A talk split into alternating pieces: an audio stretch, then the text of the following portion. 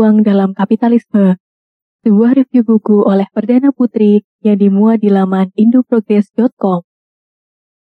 Ini merupakan review dari buku berjudul Uneven Development, Nature, Capital, and the Productions of Space yang ditulis oleh Neil Smith.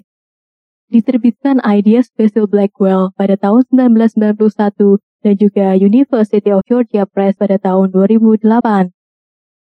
Kota terbit Oxford dan Athens. Tebal 344 halaman edisi ketiga.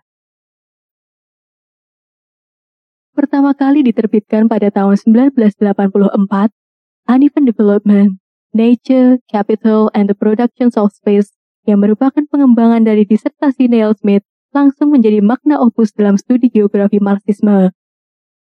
Istilah ketimpangan pembangunan atau ketidakmerataan pembangunan sebenarnya bukan istilah baru dalam kritik terhadap kapitalisme. Samir Amin menggunakan istilah unequal atau tidak seimbang dalam imperialism and unequal development. Namun, istilah pembangunan tidak merata atau ketimpangan pembangunan atau uneven development yang digunakan Smith menjadi termin yang terus digunakan sampai hari ini untuk menjelaskan karakteristik yang inheren dalam kapitalisme.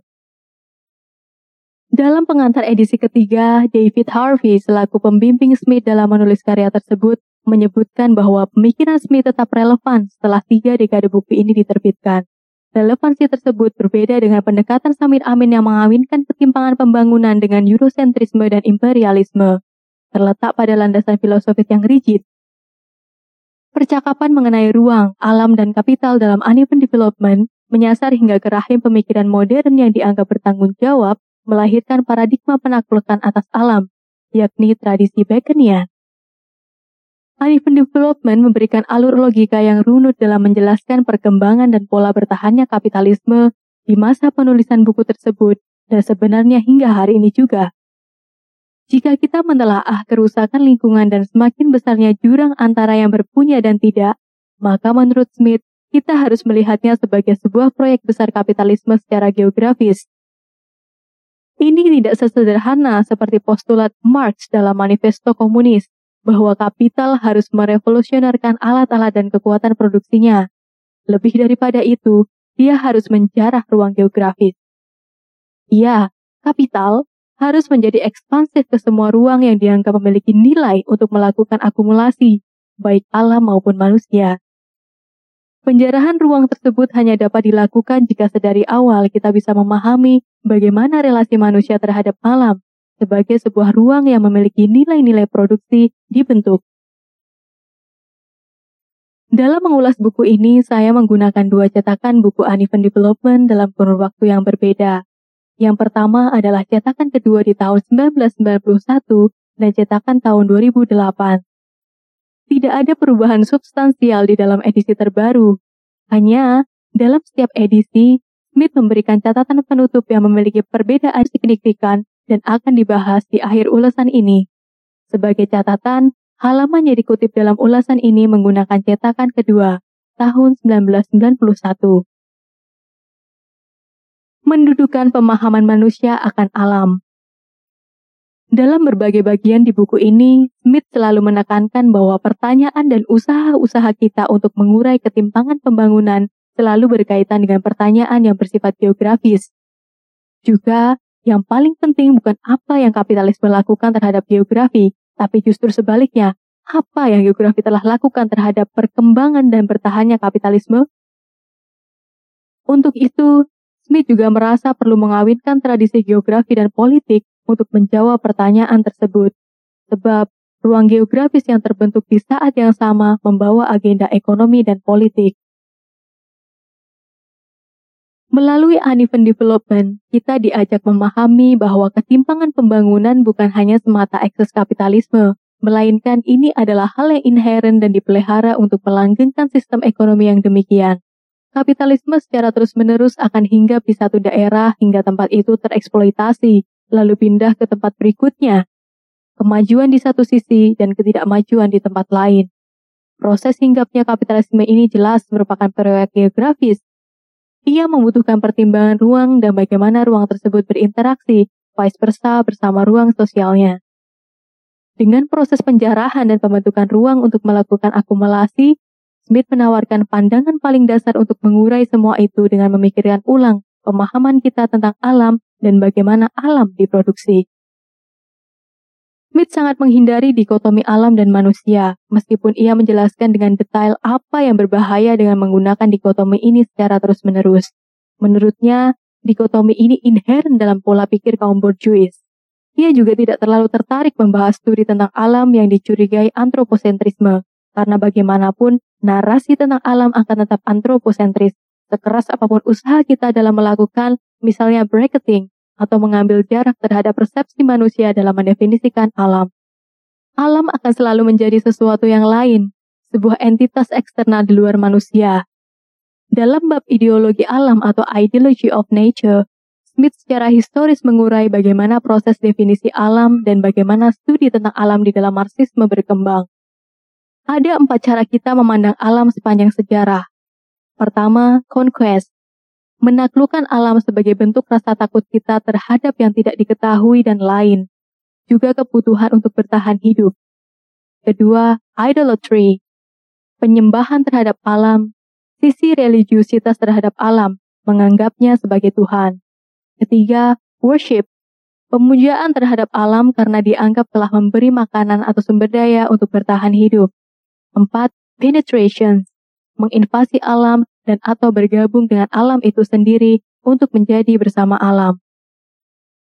Poin menarik pada kajian Smith terhadap ideologi tentang alam yang selama ini berkembang adalah kritiknya terhadap romantisasi terhadap alam yang masih dapat ditemui hari ini dalam pemikiran ekosentris dan sekolah Frankfurt generasi 1 dan 2. Smith menganggap romantisasi adalah legitimasi dan justifikasi manusia terhadap perlakuannya kepada alam pada masa-masa sebelumnya, seperti invasi, melawan, menaklukkan. Analogi yang diberikan Smith, seseorang tidak akan memelihara ular derik dan menyayanginya kalau ia tidak mencopot taring si ular tersebut. Nama Alfred Smith muncul dalam penelusuran Smith tentang Marxisme dan alam.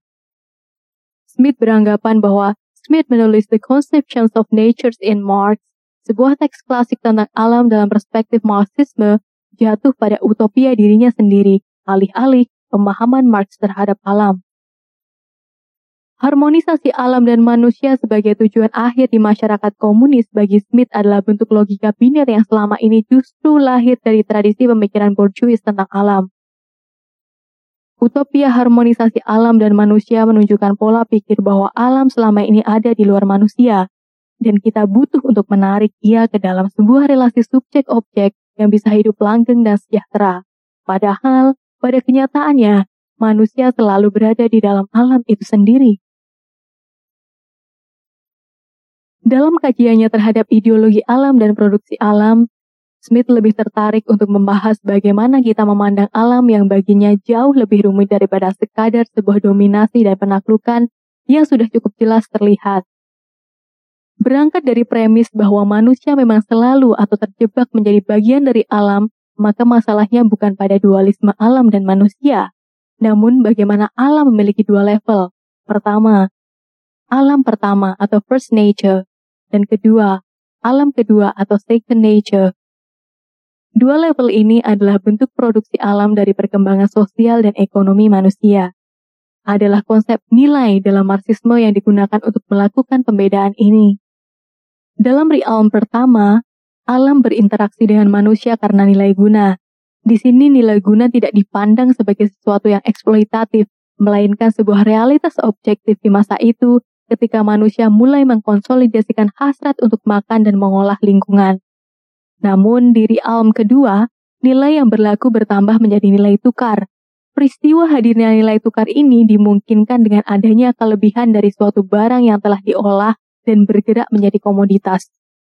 Dua level alam ini tidak berjalan beriringan, melainkan hadir sesuai dengan lini masa sejarah dan perubahan moda produksi masyarakat. Hanya saja, ketika alam kedua lahir, ia juga turut memproduksi alam pertama karena keterikatannya dengan nilai guna. Smith mengingatkan agar kita tidak menyalahartikan memproduksi alam dengan penguasaan atas alam.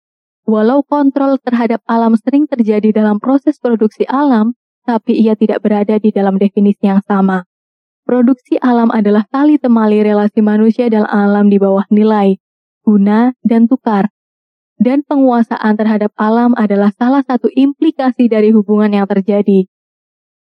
Penjelasan tentang alam pertama dan alam kedua ini menggiring kita ke pertanyaan akan bagaimana alam diproduksi dan siapa yang mengontrol produksi tersebut. Jawaban untuk pertanyaan pertama adalah dengan melakukan klaim dan memproduksi ruang untuk mengakomodir alam yang telah sedemikian rupa telah terbentuk. Sementara jawaban kedua agak basi, kekuatan produksi kapitalisme. Membentuk dan merambah ruang. Memproduksi pemahaman tentang alam dalam pusaran nilai adalah jembatan yang dibutuhkan kapital untuk melakukan tahapan berikutnya dalam akumulasi, memproduksi ruang. Ruang-ruang yang terbentuk ini merupakan wadah dari alam yang sudah didefinisikan sebelumnya. Smith yang bersetia dengan tradisi seorang geograf merasa perlu menjelaskan sejarah tentang definisi ruang yang dimulai dari tradisi fisika Newton hingga Einstein. Bagaimana ruang di masa awal tidak dipahami sebagai sesuatu yang berkelindan dengan hal-hal lain, seperti alam dan kehidupan sosial di dalamnya. Ruang dianggap independen dan merupakan sesuatu yang vakum, ia memberikan contoh, ia memberikan contoh penemuan gravitasi oleh Newton untuk hal tersebut. Kita tidak akan bertanya mengapa ada pohon apel, atau mengapa yang ada adalah pohon apel, bukan buah-buahan lain. Tempat Newton berbaring di detik-detik sebelum ia mendapatkan epifani tentang alam semesta. Smith mendaur logika Newtonian mengenai ruang, absolut dan relatif. Pertama, ruang absolut adalah karakter fisiknya, biologis, dan fenomena geografisnya. Sedangkan yang kedua, relatif adalah ruang sosial, dinamika para manusia di sebuah ruang dan fisikalitasnya. Landasan pemikiran tentang ruang yang berangkat dari ruang absolut dan ruang relatif pada logika Newtonian, menurut Smith kemudian menjadi problematik. Pada perkembangannya, dualisme ruang tersebut semakin memperuncing dikotomi antara yang sosial dan alam. Dikotomi ini menghasilkan debat menjemukan tentang ruang yang artifisial dan ruang yang alami. Ada dua pemikiran yang berusaha mengenyahkan pola positivis yang menghasilkan logika biner tersebut. Geografi humanis dan tradisi politik radikal yang naik daun pada 1960 dan 70-an. Tradisi yang kedua ini berusaha memberikan pemahaman bahwa yang sosial dan alam saling membentuk satu sama lain dan dimoderasi oleh sebuah totalitas lain yang bernama ruang geografis. Pendapat ini mungkin bisa dipahami dalam firman David Harvey yang terkenal. Tidak ada yang tidak natural dari kota New York dan Los Angeles atau New Jersey. Artinya, perdebatan mengenai ruang buatan ataupun alamiah dalam mengurai atau sekadar mencaci logika kapitalisme menjadi kurang atau malah tidak relevan. Karena setiap adanya produksi ruang, ia membutuhkan relasi yang sosial dan alamiah atau fisik hingga membentuk suatu ekosistem tersendiri tempat dan ruang bersama entitas sosialnya atau masyarakat akhirnya menjadi kesatuan utuh. Pada pembahasannya mengenai produksi ruang, Smith juga melakukan analisa terhadap bagaimana ruang diperlakukan sebagai komoditas di bawah kapitalisme. Sama halnya dengan produksi alam, ruang juga diikat oleh perangkat nilai untuk logika pasar, nilai guna, dan nilai tukar. Selain nilai, sebuah ruang menjadi komoditas ketika ada proses kerja atau labor process di dalamnya. Misalnya, di sebuah kota, kita saling terjejaring dengan sistem transportasi dan komunikasi, terintegrasinya seluruh komponen di dalam ruang untuk menjalankan moda produksi. Ruang dan tempat semakin berjaring dan berkembang bukan sebagai efek atau hukum kausalitas jika X maka Y, tapi sebagai sebuah kebutuhan akan ruang-ruang berikutnya yang akan dirambah oleh kapitalisme. X adalah Y. Perkembangan besar-besaran pada ruang atau spatial development dan produksinya merupakan kebutuhan kapitalisme untuk terus menggerakkan arus modalnya. Penyeragaman, diferensiasi, juga jungkat-jungkit kapitalisme. Bagaimana persisnya penjarahan ruang dalam sistem kapitalisme terjadi? Menurut Smith, ia berada pada kontradiksi internal kapitalisme. Dalam kasus produksi ruang untuk melakukan pemadatan modal, kapitalisme menggunakan diferensiasi dan di saat yang bersamaan penyamaan atau penyeragaman ruang. Secara sederhana, diferensiasi ruang dapat diartikan proses-proses pembagian kerja di dalam pabrik misalnya, yang menempel lem di sepatu dan ada yang memasukkan sepatu tersebut ke dalam kotak. dan karakter-karakter ruang dan geografis tertentu dalam menghasilkan suatu komoditas, misalnya di Riau. Pelalawan adalah atau didaulat menjadi penghasil kelapa sawit dan duri adalah penghasil minyak bumi. Lama-kelamaan, penghasil komoditas ini berkembang dan terkunci dalam istilah yang terpecah-pecah seperti kawasan wisata, kawasan industrial, kawasan perkebunan, dan lain sebagainya. Diferensiasi tidak hanya terjadi dalam ruang geografis yang natural, melainkan juga pada apa yang disebut Marx sebagai diferensiasi sosial. Smith mengembangkan teori tripartite diferensiasi sosial Marx, umum, khusus, dan detail dalam konteks perkembangan kapitalisme di masa Sex Uneven Development dikembangkan. Tiga pembagian itu menjadi departemen, sektor, dan individual. Pertama, Departemen adalah pembagian yang berdasarkan nilai guna dan reproduksi modal. Departemen adalah lapis pertama di mana tiga hal berikut bekerja. A. Moda produksi, baik modal tetap maupun modal bergerak. B. Konsumsi individual sebagai bagian reproduksi kapital. Dan C. Produksi komoditas secara massal tapi bukan untuk konsumsi seperti industri alutsista. Lapis kedua, yakni Sektor didasarkan pada nilai guna yang muncul dalam suatu komoditas, bukan sebagai alat reproduksi modal, seperti industri otomotif, mobil pribadi, bus lintas kota, dan lain-lain. Sedangkan yang terakhir, diferensiasi yang terjadi pada individual, berangkat dari modal sosial yang terintegrasi untuk melakukan tindakan pemadatan modal di kemudian hari, sehingga konsep individual di sini bukan masalah apa profesi seseorang atau suatu kelompok seperti lazimnya diterjemahkan oleh ilmuwan Marxis lain, tapi bagaimana ia atau mereka mengembangkan modal sosial tersebut untuk terus berekspansi. Contohnya mungkin seperti ini. Grup Bluebird tidak lagi hanya merambah pengadaan transportasi, tapi ia juga merambah bisnis akomodasi seperti perhotelan dan juga logistik. Bluebird secara konkret tidak lagi dapat disempitkan menjadi perusahaan taksi. Dengan modal yang ia peroleh dari bertahun-tahun memutar uang di jagat pertaksian, hal tersebut kemudian ia kembangkan menjadi skema bisnis lainnya. Keseluruhan proses rumit dan melelahkan dalam diferensiasi ini akan menciptakan sebuah proses sentralisasi kapital di daerah-daerah tertentu dan menyebabkan pemisahan administratif daerah tersebut berdasarkan komoditas dan proses kerjanya seperti yang dicontohkan di atas mengenai istilah kawasan. Proses ini sangat bergantung pada adanya ruang yang dibuat oleh kapitalisme untuk terus melanggengkan sistemnya. Dalam perjalanan diferensiasi dan sentralisasi modal, kapitalisme secara kontradiktif akan mengakibatkan penyamaan atau penyeragaman atau equalizations dalam proses produksi meskipun ruang-ruang produksinya atau sosial maupun geografis amatlah relatif dan khusus.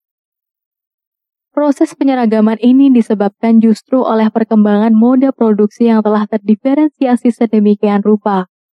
Ada dua buah variabel dan turunannya yang mendorong proses ini. Kompetisi, sains dan teknologi, termanifestasi dalam istilah machinery. Perkebunan kelapa sawit di Rio misalnya, RAPP dan Sinarmas akan terus bersaing untuk menjaga modal dan profit masing-masing.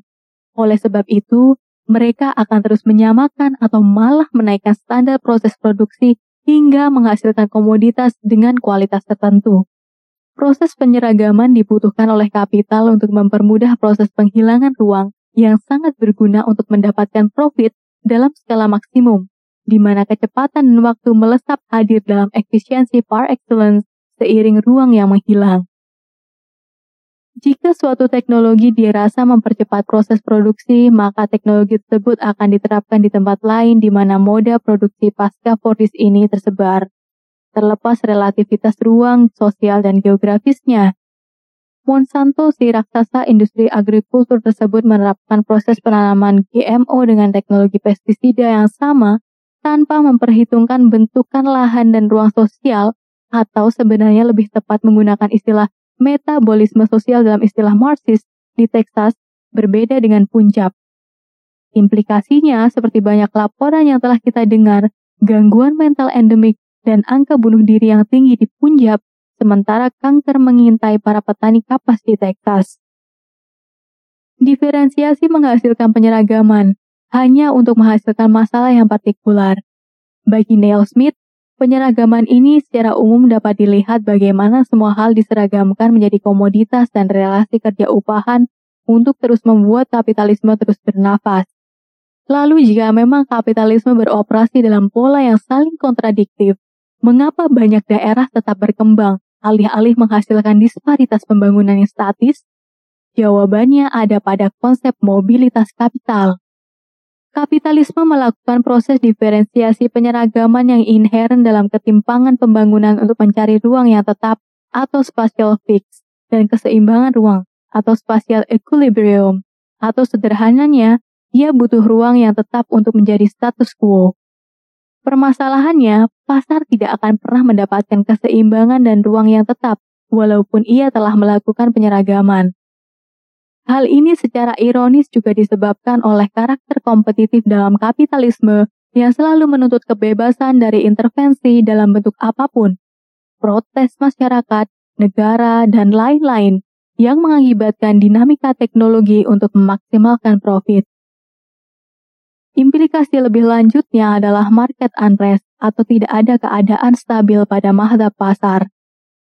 Krisis akan terus hadir dan sialnya juga berguna oleh kapitalisme untuk kabur dari disparitas pembangunan yang telah ia ciptakan. Agar kapitalisme dapat terus menciptakan ruang-ruang keruk yang baru di tengah kontradiksinya, ia mengembangkan sistem yang disebut Smith sebagai teori papan jungkan cukit atau Sisto Theory of Uneven Development. Alih-alih menumbuhkan ruang yang tetap dan seimbang untuk melakukan reproduksi modal, kapitalisme justru mendapatkan stabilitas sistemnya dari asetnya yang terus bergerak. Mengapa ketimpangan pembangunan akan terus-menerus ada dalam proyek geografis dan ruang kapitalisme? Karena ia dirancang untuk demikian. Perkembangan di sebuah daerah akan tetap terjadi karena kapital terus bergerak dari satu daerah yang belum berkembang lalu bergerak lagi di daerah yang berkembang, dan seterusnya demikian. Kapitalisme seperti plak yang terus-menerus hinggap di satu daerah ke daerah lainnya, tulis Smith. Inilah yang disebut sebagai perkembangan di satu titik, ketinggalan di titik lainnya. Proses jungkat-jungkit itu dapat dengan mudah diidentifikasi dengan konsep urban dan urbanisasi. Urban di sini tidak dapat diartikan sebagai masalah administratif bernama kota belaka, melainkan sebuah proses bergeraknya arus modal antar daerah-daerah yang sayangnya kemudian dikerdilkan menjadi dikotomi desa kota. Kita bisa melihat bagaimana kota menjadi suatu wilayah yang mengalami perkembangan pesat sementara desa tidak. Lalu program-program pemerataan dimunculkan walaupun program-program tersebut sebenarnya tidak melepaskan tendensi untuk mengamankan pemadatan modal di daerah yang telah berkembang, seperti kota. Penutup Dari paparan yang sangat dalam oleh Smith, maka bijak rasanya untuk mengatakan bahwa kita saat ini berdiri di atas sistem yang begitu rapuh dan tidak stabil, di mana kerapuhan dan ketidakstabilan itu adalah kebutuhannya. Tentu saja kita juga tidak mungkin menjauhi hidup yang dangdut dan drama sehingga terciptalah kestabilan. Hanya saja, Ketidakstabilan dan kerapuhan dalam sistem tersebut adalah kondisi yang dipaksakan oleh segelintir orang atau pemilik modal untuk melindungi kepentingan pribadinya dan berakar dari penjarahan manusia terhadap alam, bukan disebabkan alasan mulia karena hidup adalah perjuangan. Di satu sisi kita dapat melihat bahwa sejatinya kapitalisme memang membawa perubahan dan perkembangan. Smith mengoreksi paradigma historis bahwa kapitalisme hanya mengulang siklus Sebaliknya, sejarah kapitalisme amatlah progresif. Fakta kapitalisme membawa perkembangan memang tidak dapat dielakkan. Bahkan Marx pun mengakuinya. Namun perkembangan ini dibangun di atas penindasan kelas masyarakat oleh kelas lainnya, sehingga apa yang didistribusikan oleh perkembangan ini bukanlah kekayaan, melainkan kemiskinan dan atau probabilitas untuk menjadi miskin. Artinya, kapitalisme bertolak belakang dengan semangat untuk memberikan pilihan individual, justru mereduksi pilihan hidup masyarakat. Seperti kata rapper kenamaan 50 Cent, get rich or die trying. Untuk menghadapi masalah yang nampak menemui jalan buntu ini, solusi yang ditawarkan Smith sebenarnya tidak terlalu baru. revolusi. Tetapi bukan hanya revolusi, melainkan revolusi spasial, dan lebih spesifik lagi, revolusi urban. Dalam pemahaman urban yang kritis. Dalam termin revolusi yang demikian spesifik, Smith mengindikasikan bahwa perebutan moda produksi berarti mengikuti arus modal yang terus bergerak dalam konsep urban. Dan sepertinya bukanlah sebuah revolusi yang mudah untuk dikerjakan, mengingat semenjak buku Neil Smith ditulis sekitar 25 tahun lalu, arus modal menjadi semakin tidak terkendali. Ditambah dengan moda-moda kapitalisme digital yang terintegrasi untuk melanggengkan ekspansi pasar dengan komoditas lainnya. Pula jika kita berbicara mengenai konsep revolusi urban atau revolusi yang terjadi pada konsep urban, maka perebutan moda produksi jelas menjadi lebih rumit Terminologi urban dalam perspektif geografi kritis merujuk pada proses arus kapital yang bergerak dari satu ruang ke ruang yang lain. Proses produk yang terus berpindah akan menyulitkan perebutan moda produksi baik secara fisik maupun substansial. Smith tidak menjelaskan lebih jauh bagaimana atau apa bentuk konkret bahkan abstrak dari revolusi urban ini. Kegusaran yang sama juga dijelaskan oleh Jasper Barnes dalam jurnal komunis Inggris Enos di tulisan yang berjudul Logistic, Cultural Logistic and Communist Prospect tahun 2013, Bernes mempersoalkan bagaimana proses perebutan moda produksi di tengah-tengah penguasaan logistik dan jalur distribusi yang menjadi jantung kapitalisme kontemporer hari ini. Di Myanmar misalnya, Tatmadaw atau militer Myanmar praktis mengunci seluruh jalur distribusi hasil tambang dan menguncinya juga dengan persenjataan lengkap. Dan atau jika kita melihat bagaimana bermain Facebook hari ini sejatinya menyumbang data dan mentransformasikan pengguna menjadi coding semata untuk agen pemasaran. Kecepatan dan waktu berada di titik nadir pada kapitalisme hari ini. Terlepas dari kegusaran tersebut, yang penting juga disorot adalah kesahihan solusi Smith. Kita sudah bersepakat bahwa penjarahan ruang adalah kebutuhan kapitalisme. Tapi jika mengikuti alur argumen Smith, yang bermasalah justru adalah konsep komoditas yang terproyeksi dalam produksi ruang. Dengan demikian, pertanyaan lanjutan selain bagaimana revolusi dapat dibangun adalah bagaimana mensinergikan antara revolusi spasial atau urban dengan kebutuhan untuk membajak konsep komoditas, sebuah lokus di mana kapitalisme sangat bertumpu di masyarakat sosialis maupun komunis kelak. Ini menjadi pertanyaan penting yang secara implisit diajukan oleh Smith dalam penjelasannya di bab 2, produksi alam. Apakah setelah revolusi, sosialisme bisa menjamin bahwa kita tidak akan lagi mencemari sungai Gangga karena pabrik-pabrik garmen? Dan jika kita mencapai masyarakat komunis kelak, maka siapakah yang membuat pancingan ikan dan buku agar kita bisa bersantai? Kalau jaminan tersebut ada, maka apakah patahan metabolis dalam konsep ekologi Marx dapat diperbaiki? Kelindan pertanyaan yang implisit tersebut akhirnya diungkapkan dengan narasi yang tidak terlalu optimis oleh Smith di catatan akhir Uneven Development cetakan 2008. Hal ini berbanding terbalik dengan optimismenya di cetakan kedua tahun 1991. Mengutip Donna Haraway, Smith dengan murah mengatakan, sulit membayangkan dunia pasca kapital. Hanya saja, itu bukan ajakan untuk membagikan meme-meme nihilis di media sosial melainkan justru untuk kembali meletakkan duduk persoalan dan melengkapi kerja-kerjanya sebagai seorang geografer Marxis yang berhasil memberikan masukan penting untuk memahami operasional kapitalisme yang terus berkembang seiring perubahan ruang dan waktu. Secara umum, Uneven Development bukanlah buku yang dapat dikategorikan mudah untuk dibaca, terlebih bagi mereka yang tidak familiar dengan teks-teks Marxisme, khususnya Kapital 1 dan 2, Manifesto Komunis dan Grundrisse. Sebab Smith dengan sangat rigid membawa empat buku tersebut ke studi geografinya. Teks-teks geografi di sini juga menjadi preambul yang penting untuk memahami uneven development, seperti Lefebvre dan pengasuh disertasi Smith sendiri, David Harvey.